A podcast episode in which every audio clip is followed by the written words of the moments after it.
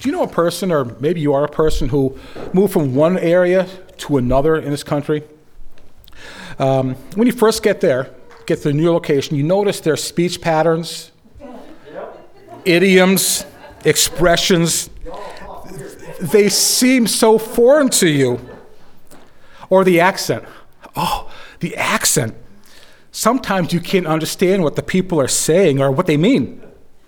But then after a while, you start to incorporate some of their local idioms and expressions into your language. You may not notice it, but when you go back home to visit, your family and your friends pick up on it right away. I've heard this from my kids. My eldest daughter uh, got married and lives in Dutchess County, New York. And after about a year being out there, she picked up the New York accent. Ah, oh, ah. Oh. Fortunately, she's still a Red Sox and Patriots fan. She's not a total sellout yet. But the reason this happens is you become like those around you. You adapt and you conform. We're not static creatures, we're easily influenced. We can't help but become like that which we're exposed to. The change is not always intentional, it just happens slowly without you even noticing.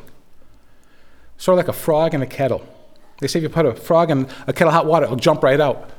But you put a frog in a kettle of cold water and turn the heat on, as the water t- changes temperature, the frog will change its temperature and it'll cook. It doesn't know it's being changed. When the nation of Israel felt that Moses was gone too long meeting with God, they asked Aaron to make them an idol to worship. So he gathered from the people gold and forged a golden calf. When Moses returned from speaking with God, Aaron's response was, I told him to give me their gold, and I threw it in the fire. Out came this golden calf.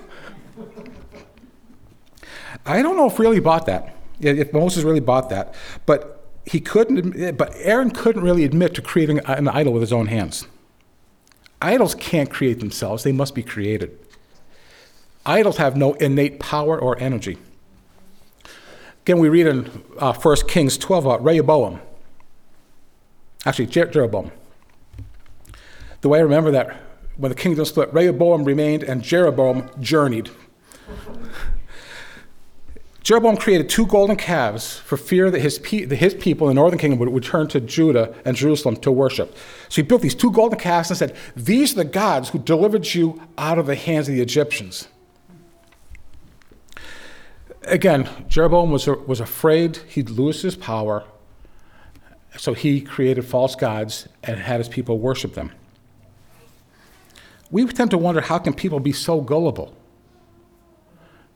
But G.K. Chesterton once said, When man choose not to believe in God, they do not thereafter believe in nothing. They then become capable of believing in anything. And Blaise Pascal said there's a God shaped vacuum in the heart of each man which cannot be satisfied by any created thing, but only by God the Creator made known through Jesus Christ. But we put all sorts of junk into that vacuum, thinking that will fill the void. We're impatient people. We don't like waiting. We want immediate pleasure. That explains why, when we were younger, almost all of us have burned the roofs of our mouths with a hot pizza or experienced a brain freeze eating ice cream too fast. Well, some of us never outgrow that ice cream part. But let's take a look what the psalmist says about idols. In verses 15 through 18, he writes The idols of the nation are silver and gold, the work of human hands. They have mouths, but do not speak. They have eyes, but do not see. They have ears, but do not hear. There is neither any breath in their mouths. Those who make them become like them. So do all who trust in them. We become like that which we worship. The psalmist talks about those that make physical, tangible idols. The idols are made by man, they're made of valuable, precious metals, but they are still inanimate. They have ears and have mouths, but they're just for show. The idols cannot speak. They do not see, they do not hear you. There's no breath in them. The idea of breath indicates life. There is no life in an idol, they are dead. They can do nothing for mankind. As we see through Scripture, each nation has their own idols. Each idol allegedly looked after the group that made them. Today, we in the West are more sophisticated than the people of the ancient world. Most people today know that no statue or carved figure can do anything for them. But there are areas in the world where idols are outwardly worshipped. In India, where the prevailing religion is Hinduism, they say there's over 300 million idols. The US population is a little over 300 million. That'd be like an idol for each person. The reason they have that many idols is the idols for each circumstance that arises. Well, this idol doesn't take care of that, we'll have to make another one. Now, we don't manufacture idols in the West, as I said, but we in the West have our own idols. We tend to take things that are good and turn them into idols. We probably aren't aware of our idols personally, but here's just a few of them family, patriotism, work, education, philosophy, politics, service to others, hobbies, music, sports, moralism. All of these things are good in, in and of themselves. They're harmless much like the statues of gold and silver. But when you put your emphasis on anything other than God Himself, these areas become an idol to you. I know that there are a few things on that list that I'm guilty of worshiping. For the longest time, here's some confession, I focused on apologetics. I knew that I was saved by faith, but I wanted to show to others that my faith was not some pie in the sky mumbo jumbo but it had an intellectual backing behind it. But one day, one of my daughters, she's either in college or just graduated college, said to me that she learned all the apologetics growing up.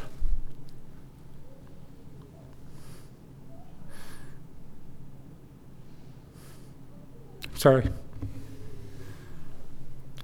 But she never learned about the faith and how to have a relationship with God. that was really convicting. I knew God, but I stressed knowing about God more than knowing God. I realized the apologetics had become an idol to me. The problem with putting anything ahead of worshiping and glorifying God is that it will always have negative effects. As we see how the psalmist describes the idols, they have eyes and a mouth and ears. They're made to look like they are alive, but they have no life in them. So let's compare the inanimate objects to God. Yahweh, the I am. The psalmist points out the idols have no breath in their mouths. Contrast this with God in Genesis 2 7. Then the Lord God formed the man of dust from the ground and breathed into his nostrils a breath of life. And the man became a living creature. Idol has no breath, God has breath, and he breathed into us. He filled us. The idols created, created by man, whether physical or ideological, are lifeless. They can do nothing for us. Our idols do not give us life, we give them life. And our life is not self generated. Our life is given by God Himself, and God has breathed that life into us. He has given us our ability to think and reason, to love and to laugh. We need to turn and worship the one true life giver. Our idols temporarily ease whatever lostness or pain that we are looking to escape. God has given us life. He alone has numbered our days. We should turn to Him and honor Him in all things. When we're hurt and lonely, lost and stumbling with no sense of direction, He will breathe life into us. He has created us for a purpose, and He will fulfill that purpose as we submit and worship Him. The psalmist points out the, the idols have eyes but cannot see, and ears but cannot hear. Contrast that with, with God. In Job 34 21, for his eyes are on the ways of a man, and he sees all his steps. Or Psalm 14 2, the Lord looks down from heaven on the children of man to see if there are any who understand, who seek after God. And again in Jeremiah 23 24, can a man hide himself in secret places so that I cannot see him, declares the Lord? Do I not fill the heaven and the earth, declares the Lord? The God who created us sees us, sees what is going on. Jesus himself said, Thus, when you give to the needy, sound no trumpet before you, as the hypocrites do in the synagogues and in the streets, that they may be praised by others. Truly, I say to you, they have received their reward. But when you give to the needy, do not let your left hand know what your right hand is doing, so that your giving may be in secret, and your Father who is in secret will, will, will reward you. And when you pray, you must not pray like the hypocrites, for they love to stand and pray in the synagogues and at the street corners, that they may be seen by others. Truly, I say to you that you have re- they have received the reward. But when you pray, go into your room and shut the door and pray to your Father who is in secret. And your Father who is in secret will see you and reward you. God sees us at all times. If He sees us when we pray in secret, don't you think He sees us when we uh, sin in secret as well? That is a scary thought. God also hears. In Exodus 22 21, you shall not wrong a sojourner or oppress him, for you were sojourners in the land of Egypt. You shall not mistreat any widow or father or fatherless child. If you do mistreat them, and they cry to me, I will surely hear their cry. In the Second Chronicles, if my people who are called by my name will humble themselves and pray and seek my face and turn from their wicked ways, then I will hear from heaven and forgive their sin and heal the land. God told Solomon that, that if Israel will turn from their sin, he will heal, heal the land, he'll end the droughts and the famines. Our idols see and hear nothing. They do not feed us spiritually or encourage us. They are a drain. They, they, they take our energy from us, much like a flashlight draws the energy from a battery. God warned Adam in Genesis 2:17, "But the tree of the knowledge of good and evil you shall not eat, for in that day you will surely die." When Adam, Adam, when Adam ate of the fruit, mankind spiritually died. In what we became, in that we, we became separated from God. Yes, we continue to breathe and show lives, uh, show symptoms of life, of physical life, but we're spiritually dead. Paul tells us, tells us that we're dead in our sins. Just as in the physical world, the inanimate cannot regenerate life, neither can the spiritually dead give life to themselves, let alone to others. So when we make our idols, we cannot give them life. We, cannot, we can attribute lifelike qualities to them, but no matter how hard we try, we cannot breathe spiritual life into them. They are dead. Not mostly dead or almost dead, they're dead. Where God, on the other hand, is just the opposite. Those who worship idols become like them, but those who worship God will be transformed by Him. When God justifies us, He changes us in an instant. Paul writes in 2 Chronicles 5:17, "Therefore, if anyone is in Christ, he is a new creation. The old has passed away, and the new has come." We are no longer objects of God's wrath or enemies of His. As Paul describes us, but we are new. That doesn't mean we're totally perfected. As Martin Luther used the phrase, simul justus et peccator. That's Latin for, in a cool way to say, we're simultaneously righteous and yet a sinner. Once we're justified, God begins his process of changing us.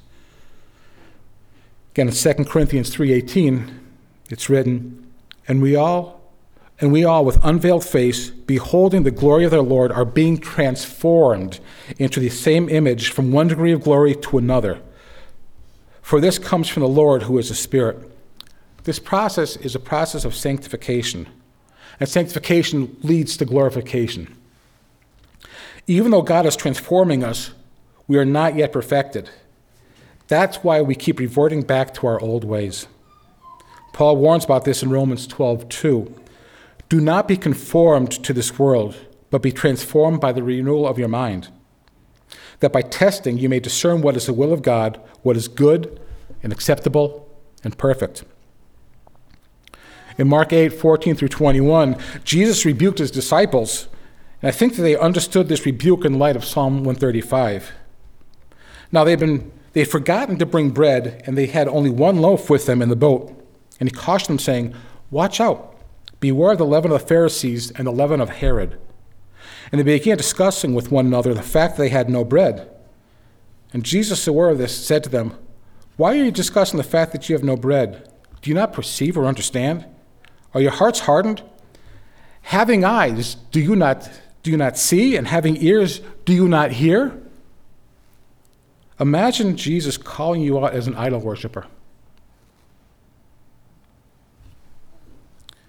They had just witnessed the feeding of the 5,000, and yet they were worried about bread. They let the cares of this world rule their thoughts instead of allowing Jesus to transform their mindset into heavenly things. To be honest, none of us are any different than them. We've all seen God provide for us in miraculous ways, if not us, but someone we know. Yet we forget. We forget his mighty works of the past and focus on our needs and in the present. We allow ourselves to be conformed to the fears of this world. We as believers have a choice of whether to be conformed to this world or to be transformed by the renewal of our mind. Two weeks ago, I got to hold my granddaughter when she was just a week old. For a moment, I thought there was a problem with her eyes. She didn't seem to be able to focus on things when she woke up. Her eyes were wandering. But then I remembered that she was only a week old. And I myself am not really focused when I first wake up. We are a lot like that with spiritual things. But that's okay, because Paul again writes in Corinthians 13, 1 Corinthians 13, 12, For now we see in a mirror dimly, but then we will see face to face. Now I know in part, then I shall know fully, and even as I have been fully known. We have spiritual eyes now. We will see things, but we're still looking through a, a, dim mirror. But as we mature, our vision improves. God increases our vision. We will see heavenly things. We will see things more clearly. As I look at my own spiritual journey of the last almost 60 years, I see the changes God has brought in my life. Usually with me kicking and screaming. But God will transform us into what He wants us to be for His glory. We can only see things when our hearts are softened and open to God's handiwork around us. The same thing is true with our ability to hear. Jesus twice warned, Let him who has ears hear. We can only understand that as being was being said is that when God opens our ears, ears, we will hear. This phrase also appears five times in Revelation. I'm sure that there are many wives and mothers who have probably said this thing to their husbands and children quite often. You have ears, why can't you hear? Not my wife. But um, there's only one thing to hear, something, it is a whole other level to pay attention and to understand. The Holy Spirit is at work in you, helping you to hear things that you've never heard before. Our faith increasing as well through hearing. Paul writes in Romans 10 17, so faith comes from hearing, and the hearing of the word of Christ. We need to continually be listening to sound teaching to keep us on track and to keep us worshiping the right God the one true God. So, how do we do this? As I said, we don't have images of gold and silver to worship. We don't set up shrines in our houses for our heroes. I hope we don't. But we each have things in our lives that distract us from God. I challenge you to see what it is in, it, that you're putting in your life ahead of God.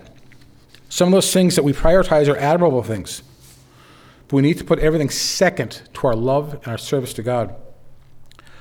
What is it that you trust more than you trust God?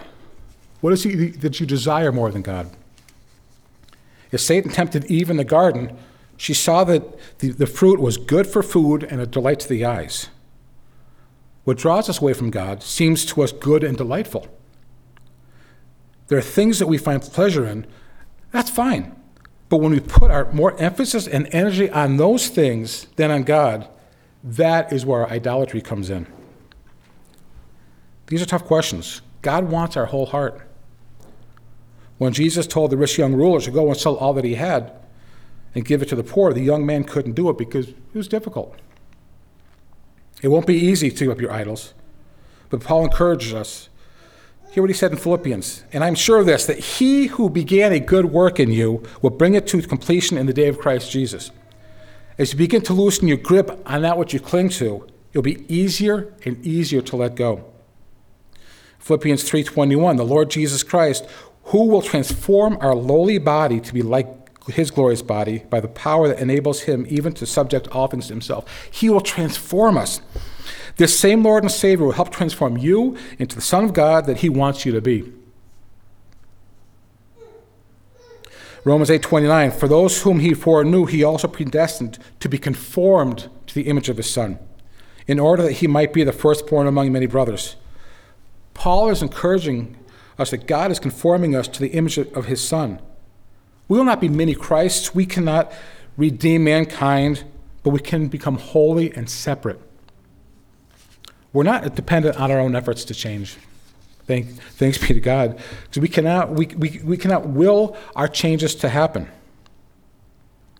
We will be changed by what we worship. If we worship idols of any kind, we'll become as deaf, blind, and lifeless as our idols are. Or if we worship God, who breathes life into man, we will be transformed and conformed into the image of our, of our Savior Jesus Christ, not by our own efforts, but by the working of the Holy Spirit of God who dwells within each of us that profess Jesus as Lord.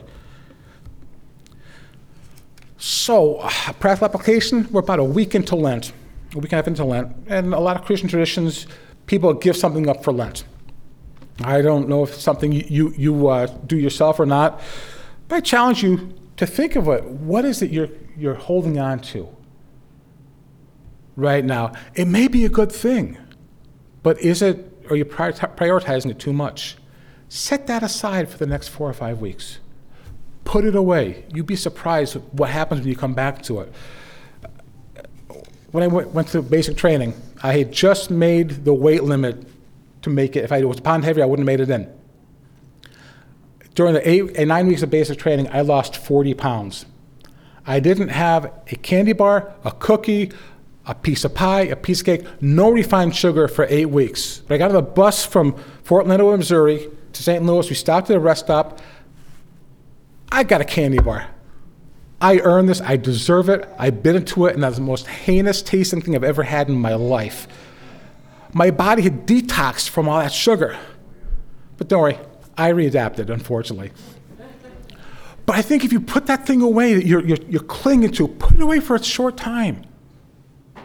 When you come back to it, it may not have the same hold on you. You may be able to use it more for God's glory. It's a good thing. But use it in submission to God so you can glorify God in all your ways. So let us search our hearts and see what we've elevated to a position of authority in our lives. What is drawing our attention away from God, who is the author and perfecter of our faith, who breathes new life into us and renew, renews us to, our, to an everlasting life? Let us pray. Father God, forgive us for going after shiny objects, things that have no real value or, a, or concern for us. Forgive us for turning our hearts from you the hearts of flesh that you created in us. Help us to put everything in submission to you. Even the things that seem godly, let us make sure we are using them to grow in our relationship with you. Father, we thank you that you loved us. You withheld nothing from us. In Jesus' name we pray. Amen.